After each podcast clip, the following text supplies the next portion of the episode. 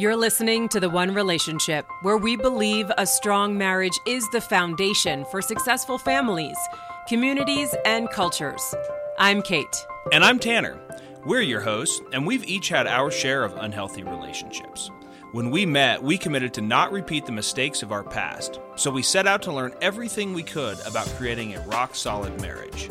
Join us every week as we bring you real talk from our experiences, other married couples, and relationship professionals we trust. To start strengthening your marriage now, head over to theonerelationship.com and get access to our free marriage manifesto today. Welcome to the One Relationship. This is Tanner, and I'm here with my lovely wife and co host, Kate. And today, uh, this is a live episode. We are live on the Facebook here. If On you're the tuning Facebook. in uh, a little later on the episode on on the podcast, we go live every Friday. Uh, we don't go live every Friday. We go live every Wednesday on Facebook at 2 p.m. Eastern, and uh, this airs on the podcast on Friday. Today, uh, we want to talk about voting. Of course, of course. Oh, but not the politics kind of voting. No, we don't want to talk about politics because, No. as of the time of this recording, we still don't know the outcome of the nation's votes. Seems like it's very close.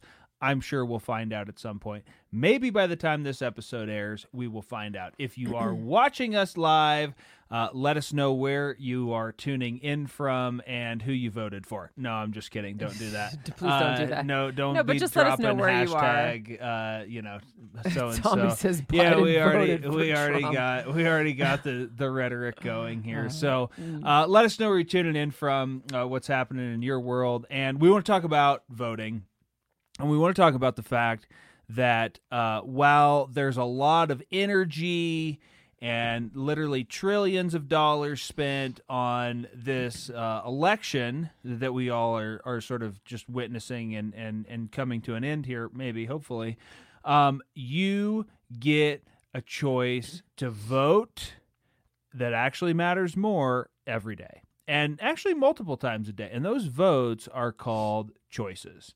And we um, really want to talk about this in the context of the fact that you get to vote for your marriage, your relationship, yourself, the things that matter most in your life every day based on your actions.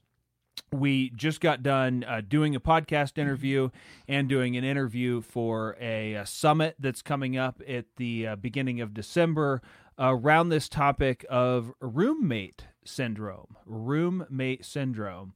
Uh, with a guy named Nate Bagley that we've uh, been fortunate enough to connect with, and the the idea I'd, I'd love for anybody that's listening um, when you hear roommate syndrome, like what do you think of? What what comes to mind when um, when you hear roommate syndrome? Again, especially if you're you know married or, or in a committed relationship, have you experienced roommate syndrome? And and I think we identified, you know, we've been there. Uh, Nate and his wife just had a kid, and, and they've been there, and that's actually why he started off on this quest to talk to people about roommate syndrome. Um, and the greatest way to get out of roommate syndrome is to take action to grow together and to work on yourself. And we view that as voting.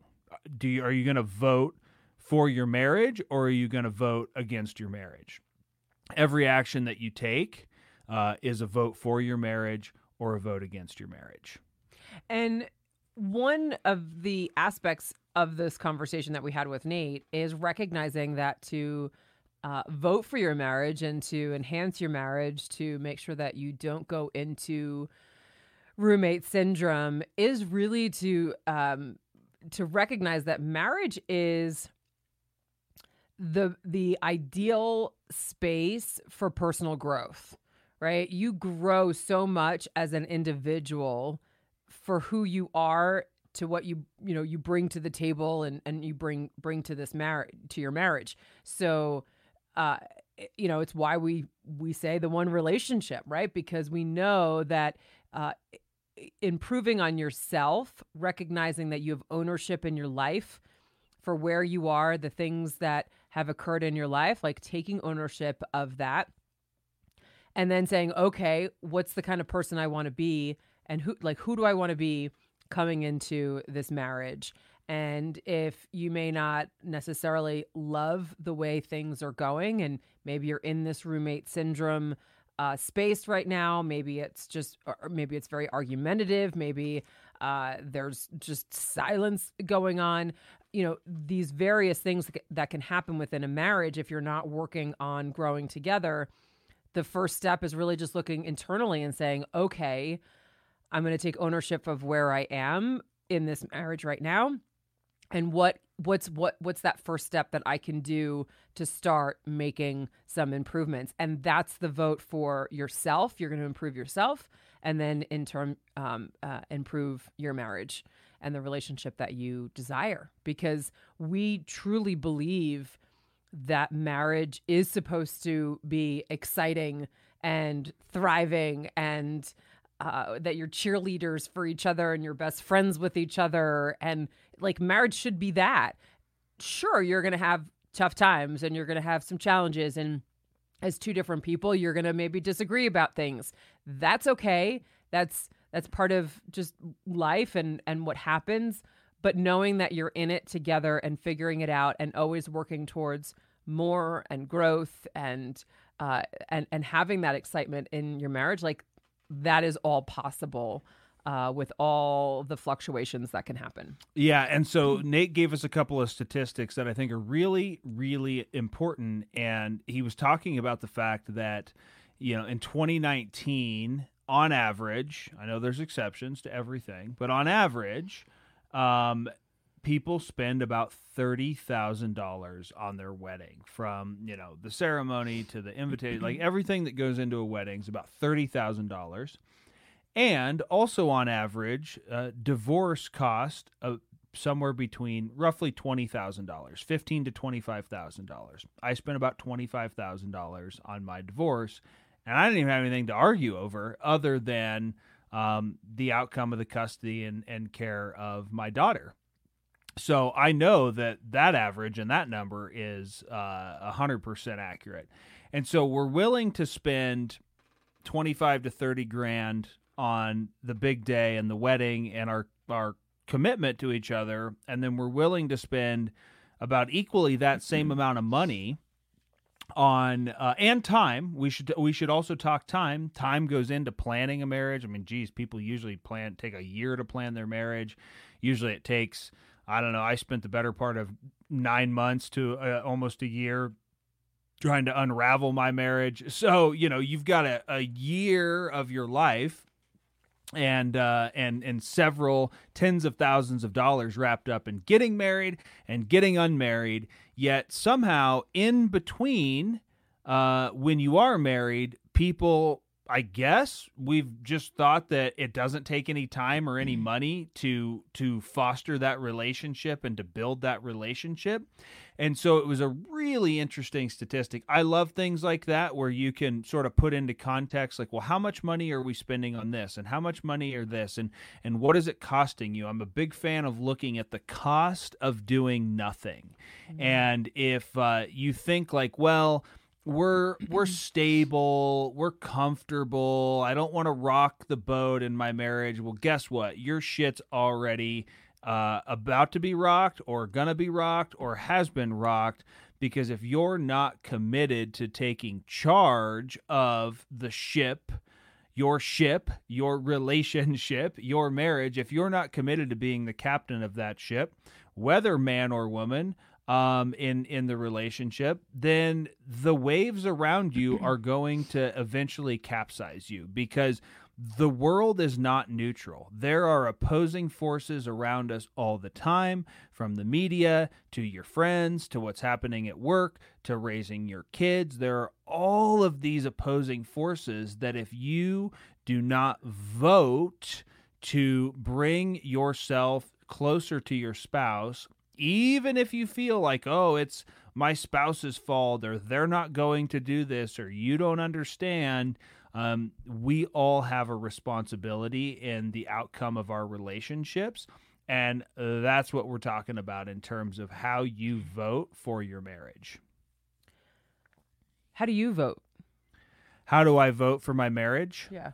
Like, what are some of the things that you do, uh, you know, for us and for our marriage that maybe could help our audience to say, "Hey, this is this is one step in that direction." Yeah, so you know, I think first and foremost, the the uh, background and the purpose of this podcast and the one relationship was the idea that we only have uh, one relationship, and it's a relationship with ourselves, and w- however that relationship is is how it is what we project out onto all of our other relationships. So I think first and foremost is taking care of myself. I could always be better at that, uh, mentally as much as physically, to um, make sure that I'm not acting out of anger and frustration and, and causing arguments, working on uh, my compassion and understanding, which I think we, you know, we touched on in uh, in the last episode when we talked about the the disagreement and the division that we had. So I would say step one, working on myself and and focusing on how um, I better control my emotions and and you know emotions is a broad topic, so I'll just leave it at emotions. And then two, I think um, being mindful of things for you. I think that again, all of these areas we could do better in, Mhm. um, but being mindful of the things that you need, being mindful of the things that you don't necessarily um, enjoy or desire, and then uh, obviously we're in this this relationship coaching, you know, space and arena. Uh, but I'm always looking at other information and different courses and books and things like that to to bring in new information to give me a different perspective to help me uh, be a better spouse and Yeah. a better person. And I would say that taking ownership of where, like, where we are, where I am in the relationship, uh, I don't, I don't know that people really do that often enough because we sort of have this common theme in our society that uh, we're the we're the victim in it, and life is happening to me, and it's someone and we want to point the finger that you know oh if my spouse would change or oh you know my coworker did this to me. So taking responsibility of saying okay i chose to marry this person. Uh here's what i'm bringing to the table good and bad. And and saying okay now again back to this one relationship like what am i going to work on? What am i going to improve on? And then really just working you know again sort of what tanner has also shared is being mindful of the things that are important to to tanner you know being mindful of if i love this person so so much right? I love my husband so so much like why wouldn't i want to do some of the things that i know are are pleasing for him you know and that will lift him up and help him to be at his best. Because when your spouse is at their best then in turn that trickles back to you that you can be your best and then you're together a better team. So and it's not to say that you have to rely on the other person to be you know at your best and and to make improvements. You should you should be able to do that on yourself first um, but i just think it's really uh, something that we sort of get away from of like well, but I'm the one that's hurt and this is happening and I wish this was different and da da da. And it's like, well, why don't I just turn it around and say, let me just do something really beautiful and kind from from my spouse, um, because I know that that would be helpful to to him and it'll it, you know compound effect. We always talk about the compound effect book by Darren Hardy, that like over time that's going to play a positive in the growth of your marriage. Yeah, and it's a, I mean it's about being of service. Mm-hmm. and and I and that can transcend across you know pretty much any area in your life. There's a book, uh, "The Richest Man in Babylon," that uh, uh, I mean I've read it like a couple of times and I didn't really get it, and then I it was even. I don't know. It's been in the last six months to a year that I sort of like had this epiphany, and I was like, "Oh, I get that book." And you're like, "What are you talking about?" And I was like, "The richest man in Babylon ends up being the servant." is really the the the point there and i was like oh i get like i get this thing you know from a from a biblical perspective i'm a uh, I'm a pre-amateur on the Bible, so I um, uh, I was like, okay, I get the point here, and I think that being of service in your relationship, and I had to do a lot of mental work over the fact of like, well, am I giving to get? Right? Am I being of service with an with a uh, receiving something? Is, is there an expectation behind the being of service or or being thoughtful or doing something? Yeah. Yeah, conditional. I think the very tr- I think the very sort of traditional um uh, what do you call that stereotype stereotypical thing is like as the husband it's like oh i'm gonna buy my wife flowers and bring them home and you know hope i get laid tonight because i bought her flowers and it's like well are you buying the flowers because it's something she would enjoy? Are you buying the flowers just because you have an end in mind? Like what are you actually doing? Or let's go out on a date. Let's do date night and uh, hoping that it's going to end a certain way or whatever. And it's like I, I, I that's not an effective strategy. And nine times out of 10, it's not how it works out anyway. And then that ends up causing even more resentment and argument. And one of the other things we talked about with Nate is unmet uh, and uncommunicated expectations. And when we create expectations in our mind about, well, if I do this, uh, I will get that, or the other partner should be doing this, and then they don't, so I'm upset. All of that stuff is on you yourself in the relationship to take responsibility of what expectations do you have have you committed with to, have you committed them to your spouse and how are you reconciling things when you feel a disconnect between here's what I expect, here's what I would like to have happen, and here's what's actually happening. Well, and I loved what he pointed out about a lot of times we don't know we have an expectation Yeah. until it's not met. I swear I had like a light bulb moment. Oh, I know when you it- did. I mean, it was just like, whoa. Because it's true. And this is something that Tanner and I have um, continually worked on since we got together uh, from, from dating to, to marriage and kids uh, is this you know, I have expectations of things that I just thought that this is how it would be. And recognizing that some of the expectations really were because I didn't know any different, right? Like this was how my upbringing was. This was how, you know, my my example of marriage was. I just didn't think there was anything different. So knowing that now and just having this light bulb moment in this conversation with Nate is recognizing like okay uh, this is this is the history that I'm familiar with, and here's where the expectation was, and then just coming out and being like, you know what, I totally had an expectation that this was going to be something different. Um, can can we just talk through this, right? And then just being, I mean, really, it was just um, so it was just a powerful awareness because we we do put expectations on things whether we do realize it or not um, i've come to also recognize that i have expectations of certain things and and instead of getting upset that they're not being met or it didn't go the way i planned i've now just been like well this is how it was supposed to go right? So i've learned to sort of shift the expectations that I am aware of and not to be solely upset about them um, if they're not uh, if they're not met, but also recognizing like, oh, there's some that I probably don't even realize I'm doing, and now having a way to just communicate back to Tanner and say, hey, I clearly had an expectation of this, didn't realize it, but um, could we do this differently next time? Yeah, and bringing it back to the the topic here about voting, how you handle those situations is how you vote. Like, are you voting to erode your relationship? Are you just are you getting closer to paying twenty thousand dollars for a divorce and you know child support for the the rest of the time that your kids are you know under the age of eighteen, or are you voting to work on things and figure out like okay how do we create a stronger bond here?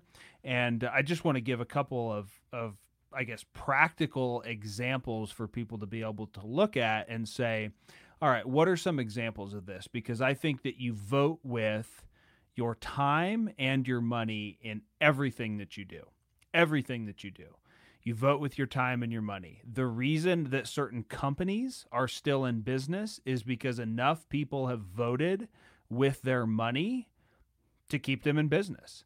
And there's a lot of, you know, people that want to sit on the sidelines and say, "Oh, well this this shouldn't happen and that shouldn't be this way and this person did that and that corporation did this." And you know, there's all of this finger pointing, but at the end of the day, it's like, well, you vote with your time and your money. And if you don't like something, then don't give it any more attention. Like spending your time and attention on on being destructive about things that you don't like is a very poor use of time.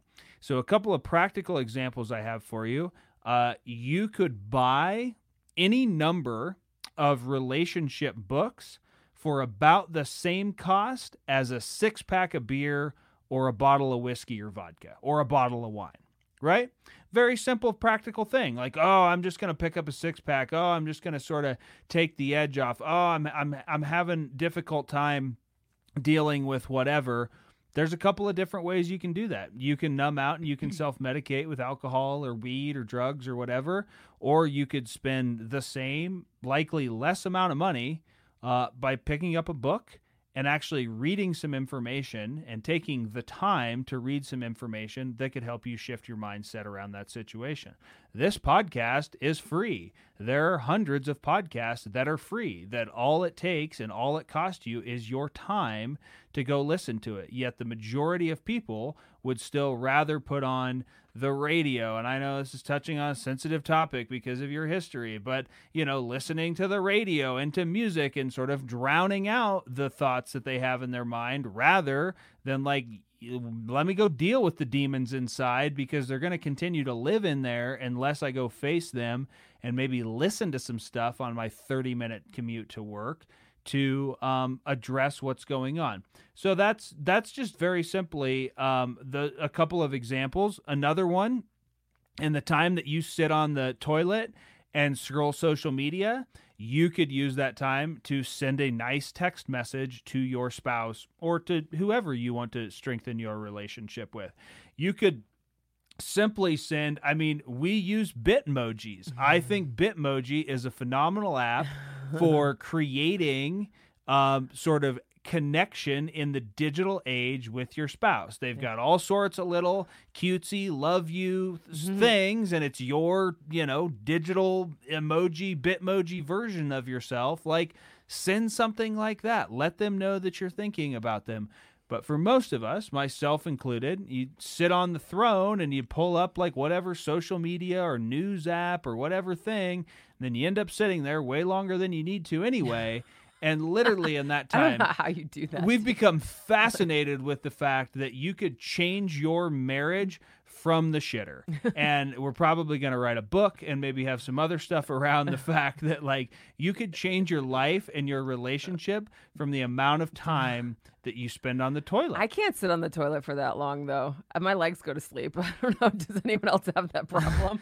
I mean, so do mine. Sometimes that's why like I can't even get up. I've sat there so long and I'm like, oh, now I'm really in a predicament. Uh, I can't walk. I got stuff to do, but I've sort of like, you know, affixed myself to the toilet and and didn't even realize that I was there for 30 minutes jacked into my phone. So, um it's just a very real example. We all do it. I've seen several posts on social media over the last few weeks around people being like, "Hey, comment if you're reading this while you're on the toilet or in the amount of time." I don't know, just like funny things of people recognizing and and there's a lot of statistics. I forget I looked this up. I'd have to go back and look, but you know, a vast majority of people that were interviewed in this study say, "Yes, I use my phone while on the toilet." Uh, I've made phone calls or had calls while I'm on the toilet, like all of these things that we just sort of. Uh, uh, can you please call, the, the, book "Change Your Marriage from, from the, the shitter? shitter"? I think we just might. Thank you for the encouragement. I, I really like. I just I like catchy titles, and I think that is a real thing. I, I just think that if you spend we were, a few minutes consciously going, hey, let me send a message. You don't have to tell them you're on the shitter, or maybe you do. And maybe they know every time that you send them a, a nice message, like, oh, Kate must be pooping again. She just sent me a a bitmoji or a sweet, you know, a sweet message.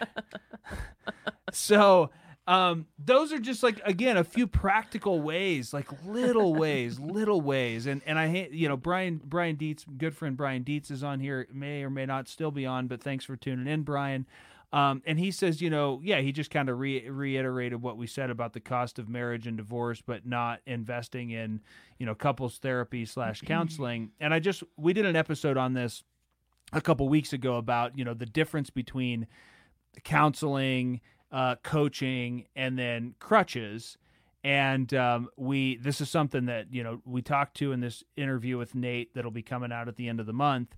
Uh, we just talked to him about the use of therapy and counseling is really originated and intended to help people work through uh, trauma, past situations, like things where your life has become very entangled. You may be holding on to things from the past. You may have experienced trauma in your past that's causing issues in your current life. And quite frankly, that's most of us in some case to some degree. Um, that's a really good use of therapy. And we've shared, we have a therapist, we talk to her every week. Sometimes it's, you know, just sharing stories and talking about stuff like it was this week. Uh, sometimes it's really diving into like, hey, we're having friction in this area of our life. Sometimes it's like, hey, we experienced this with one of our coaching clients. Can you give us some insight on on like how to help them from your therapist point of view? So we see and we talk to a therapist every week, um, but she has been, you know, I think one of the great great values has been working through past trauma. I think we've shared in the past Kate's situation with like the first birth with Charlotte and and and how we used therapy or how she used therapy to work through that um, to have a much different experience with our second child with with David. Uh, there's been things from my past, my parents' divorce, and even earlier on in childhood that um, I've been able to work through and and process and and move through. So therapy is really great for that stuff. Nate's Nate's point was that most people use therapy as just sort of a third party mediator um, because For they're not accountability, or, yeah well third but but a third party mediator so they can have a conversation without arguing with each other and throwing stuff at each other you're on like your they may do at home You're, you're more. It's a more civil version of you when you have a a third person involved, right? Like what behind what happens behind closed doors tends to be more uh, destructive, and you wouldn't necessarily have that fight. I mean, for the most most part, right? I mean, we certainly do have the exception to the rule, but uh, most you're probably not going to throw a lot of stuff in the at each other in the therapist office if right. that's something or, you but, do at home. right you know like it's just you just you you keep it behind closed doors it's not necessarily what's going to happen in public so when there's someone else involved you're on your your best behavior to uh, go through the issues that you want to talk talk about. So you're you're talking about it. You have a sounding board as you know with this therapist, um, but you're you're on your best behavior. And then of course to have the accountability, like, hey, let's do this this week. And then you come back for week two, and hey, did you do what we talked about for you to do this past week? And you know, and then it's just accountability rather than really saying, hey, let's dive into like the root of the problem. You know, you're arguing about um it, you know and i'll just use us as a as an example like bedtime for us has been a point of contention for uh pretty much our marriage really. And we just look at it very bedtime for the children. Bedtime for the children thank you. Which in turn then is our bedtime right? Like when we go to bed. So we just have different we have we hold different value to bedtime. And what we've uncovered in our therapy is understanding well how was my bedtime as a child? How was tanner's bedtime as a child? We hold different value to the experience for what we're giving our children now. And then in turn for us to be able to end our day, uh, you know, and how we end our day together. And just like working through the fact that, you know, these things that have happened from uh, our youth um, are now carried into our adult life and then what we're what we're doing now with our children. So just to be able to say to to recognize where that's coming from, right? Like I don't think in our in our disagreements about how bedtime should look for our children, I don't think we would ever have been able to figure out on our own where it's stemming from based on what our childhood bedtime looked like and why it is what it is currently. Like, I don't, I really, I mean, do you? Like, I don't know that we would have figured that out and understand, okay, here's where sort of the root of all of this is coming from. And then, okay, now as a family, how are we going to uh, just find a new way to do it that is pleasing for both of us?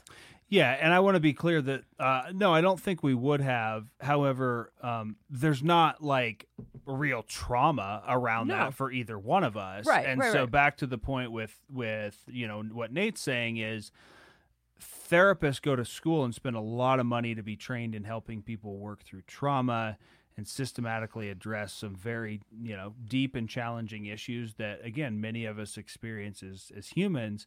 Um, but there's a barrier.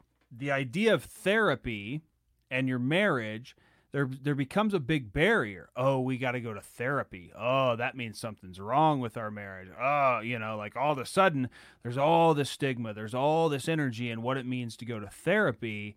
And then once you do go to therapy you end up going in there just so you can have a civilized conversation with your spouse, which is not the most effective use for therapy. And so the point was, and I'm just sort of riffing off of Brian's comment, is like the other thing we talked to Nate about is there are many different ways to invest in improving eh, your marriage. Again, you don't have to be on your deathbed to get um, healthier. You don't have to even be sick to get healthier. You don't have to have cancer um, to want to be able to strengthen your body and, and feel better. And so the same thing goes for your relationship. You don't have to be on the brink of divorce to go to therapy. Unfortunately, most people don't proactively take action in their marriage and they wait until it gets to a point where it feels like they're on the brink of divorce and then they sort of throw a hail mary hoping that well if we go to this counselor and we just pay for counseling for a few sessions it's either gonna fix us up or or we're just then we're gonna know that uh, you know that that we're not meant to be for each other. And and Nate and and us uh, what we have in common is that we're producing things for couples and individuals to help them be proactive and to help them actually uh, take the initiative and to vote for themselves and their marriage by doing things proactive, by learning and growing and experiencing different types of experiences that will allow you to grow with your spouse and individually. It's like preventative care, right? Like take care of your body before you get sick and have to go to the doctor. Take care of your marriage before you're at this breaking point and you're like, you know, throwing the Hail Mary, right? Like you you want you want to see it as preventative. What are you going to do? What are the things that you can do to start having just a a a, a like a a thought process with your spouse about growth, moving forward, growing together, deepening your connection, learning how to have better communication. I mean, we're huge proponents of communication. We know how important that is in any relationship, but of course, you know, we're talking about your marriage. You've got to have good communication. And if that is not a strong suit for you right now, which you know we've heard from so many of you from you know just at the beginning of starting this podcast uh, of how much that is a big topic and a struggle for many people and the first step is just coming to be like hey like i just want to deepen our connection because we're we're really just we're in this roommate syndrome or we're just arguing too much or uh, we're not really talking to each other other than the schedule or the kids schedule like I love you and I want to come back to just having more connection with you. Just that simple statement is a way to communicate with your spouse to say, "Hey, can can we just work on finding some new ways to improve how we're how we're being together as a couple?" And um yeah, I mean, we we're just huge proponents of that growth, knowing that it is preventative care for your marriage because we've we've seen how many I mean we know now so many people where they're you know 25 into 25 years into their marriage. The kids have now gone you know moved out of the house they're done with college whatever and they're moving on with their own lives. And now the couple is sitting there being like I don't even know who I'm married to. I don't know what we're doing. Like what do we have in common? And they're getting divorced you know? We we know a lot of people have gotten divorced after 25 years of marriage when the kids are out of the house. Like, we don't want that for you. We know that marriage takes work and there's effort, but you married this person for a reason. I believe that there was some, you know, there's some love in there, even though you may feel really, really far apart. And let's bring you back to that. Let's just keep working on bringing you back to that so that you have a way to move forward and and stay close and strong together. Your vote matters. Your vote does matter. Every day. It's it's more important than once every 4 years and there's no media news outlet that's going to tell you about it. Unfortunately, uh, what's dominated sort of the media and the relationship space is um, divorce and and you know bashing the other spouse and oh look at the next you know allegation about this person or that person. And and so we've just gotten so locked up as a society about talking about our relationships. And the idea that uh, oh well if we're if we get if we get help that means we're having troubles and then people are going to talk about us and blah blah. I mean just so much baggage around fricking working on yourself and uh, your divorce. And we're just we're here to say um, if you don't do something proactive and if you don't work on it we can predict the outcome maybe it's not divorce. The divorce statistics are actually down. People want to tell you that divorce is on the rise. Divorce is actually the statistics are down. Um, but so but is marriage. So is marriage, and so is um, the level of happiness, the level of contentment people feel in their life and their marriage. So while divorce rates officially may be declining, apathy, depression, anxiety, infidelity, I was to say porn infidel- addiction, all of these other things that are a result of you not actually having a strong marriage are on the rise. And just a, a, a slight add on to that with the infidelity, that is now glorified. Mm-hmm. If you look at the shows that you're watching, if you look at the political people we're paying attention to, like it's glorified. It's okay. This is what happens. Oh, but I have feelings. Oh, this person isn't giving me what I want. So I'm going to go get it somewhere else. Like, no, you committed to each other and you took a vow to do this in good times and bad.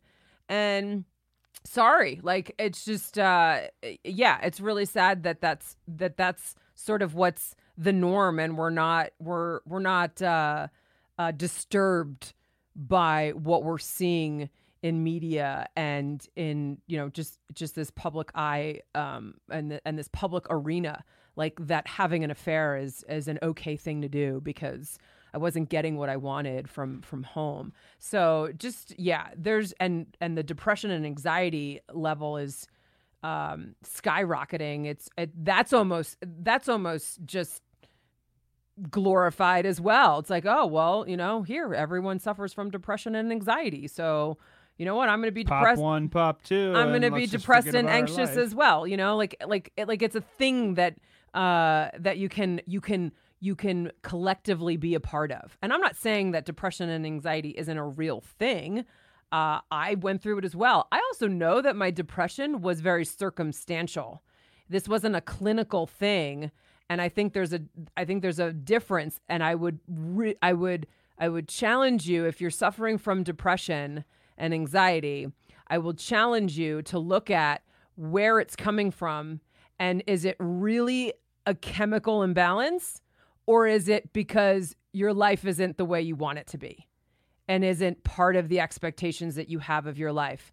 Because I 100% believe a good amount of cases are because you're not peaceful in the life that you have right now. And mm. that's why that's why the depression and anxiety are coming up. So, not to say that there isn't mental health issues going on and there is uh, certainly people where there is like a chemical thing that's happening. But I would put money down that it's most cases are coming from that you are not at peace with your life and that's where the depression and anxiety are coming from so and if that's the case and you've can and you can make that awareness then say i vote to change that i vote to take care of myself and find a way to overcome that and then to be able to say great now i'm making myself better and then i will make my marriage better and i will make my family better. And ultimately that will make you know our our communities better and our our society so anyway i just went on a little tangent but kind of felt a little passionate about that so, That's what we're here about. Thanks for tuning in. Thank you. And until next time, we'll see you later. We're Kate and Tanner. Thanks, for listening to this episode of The One Relationship. Be sure to subscribe right now, and we'd love it if you could do us a quick favor too. Please rate and review this podcast. This will help others who want to strengthen their marriage discover our content. To get our free marriage manifesto today, head over to theonerelationship.com. And while you're there, we'd love to hear from you. Just hit the contact us button and send us your questions and feedback. Join us next time for more real talk on The One Relationship.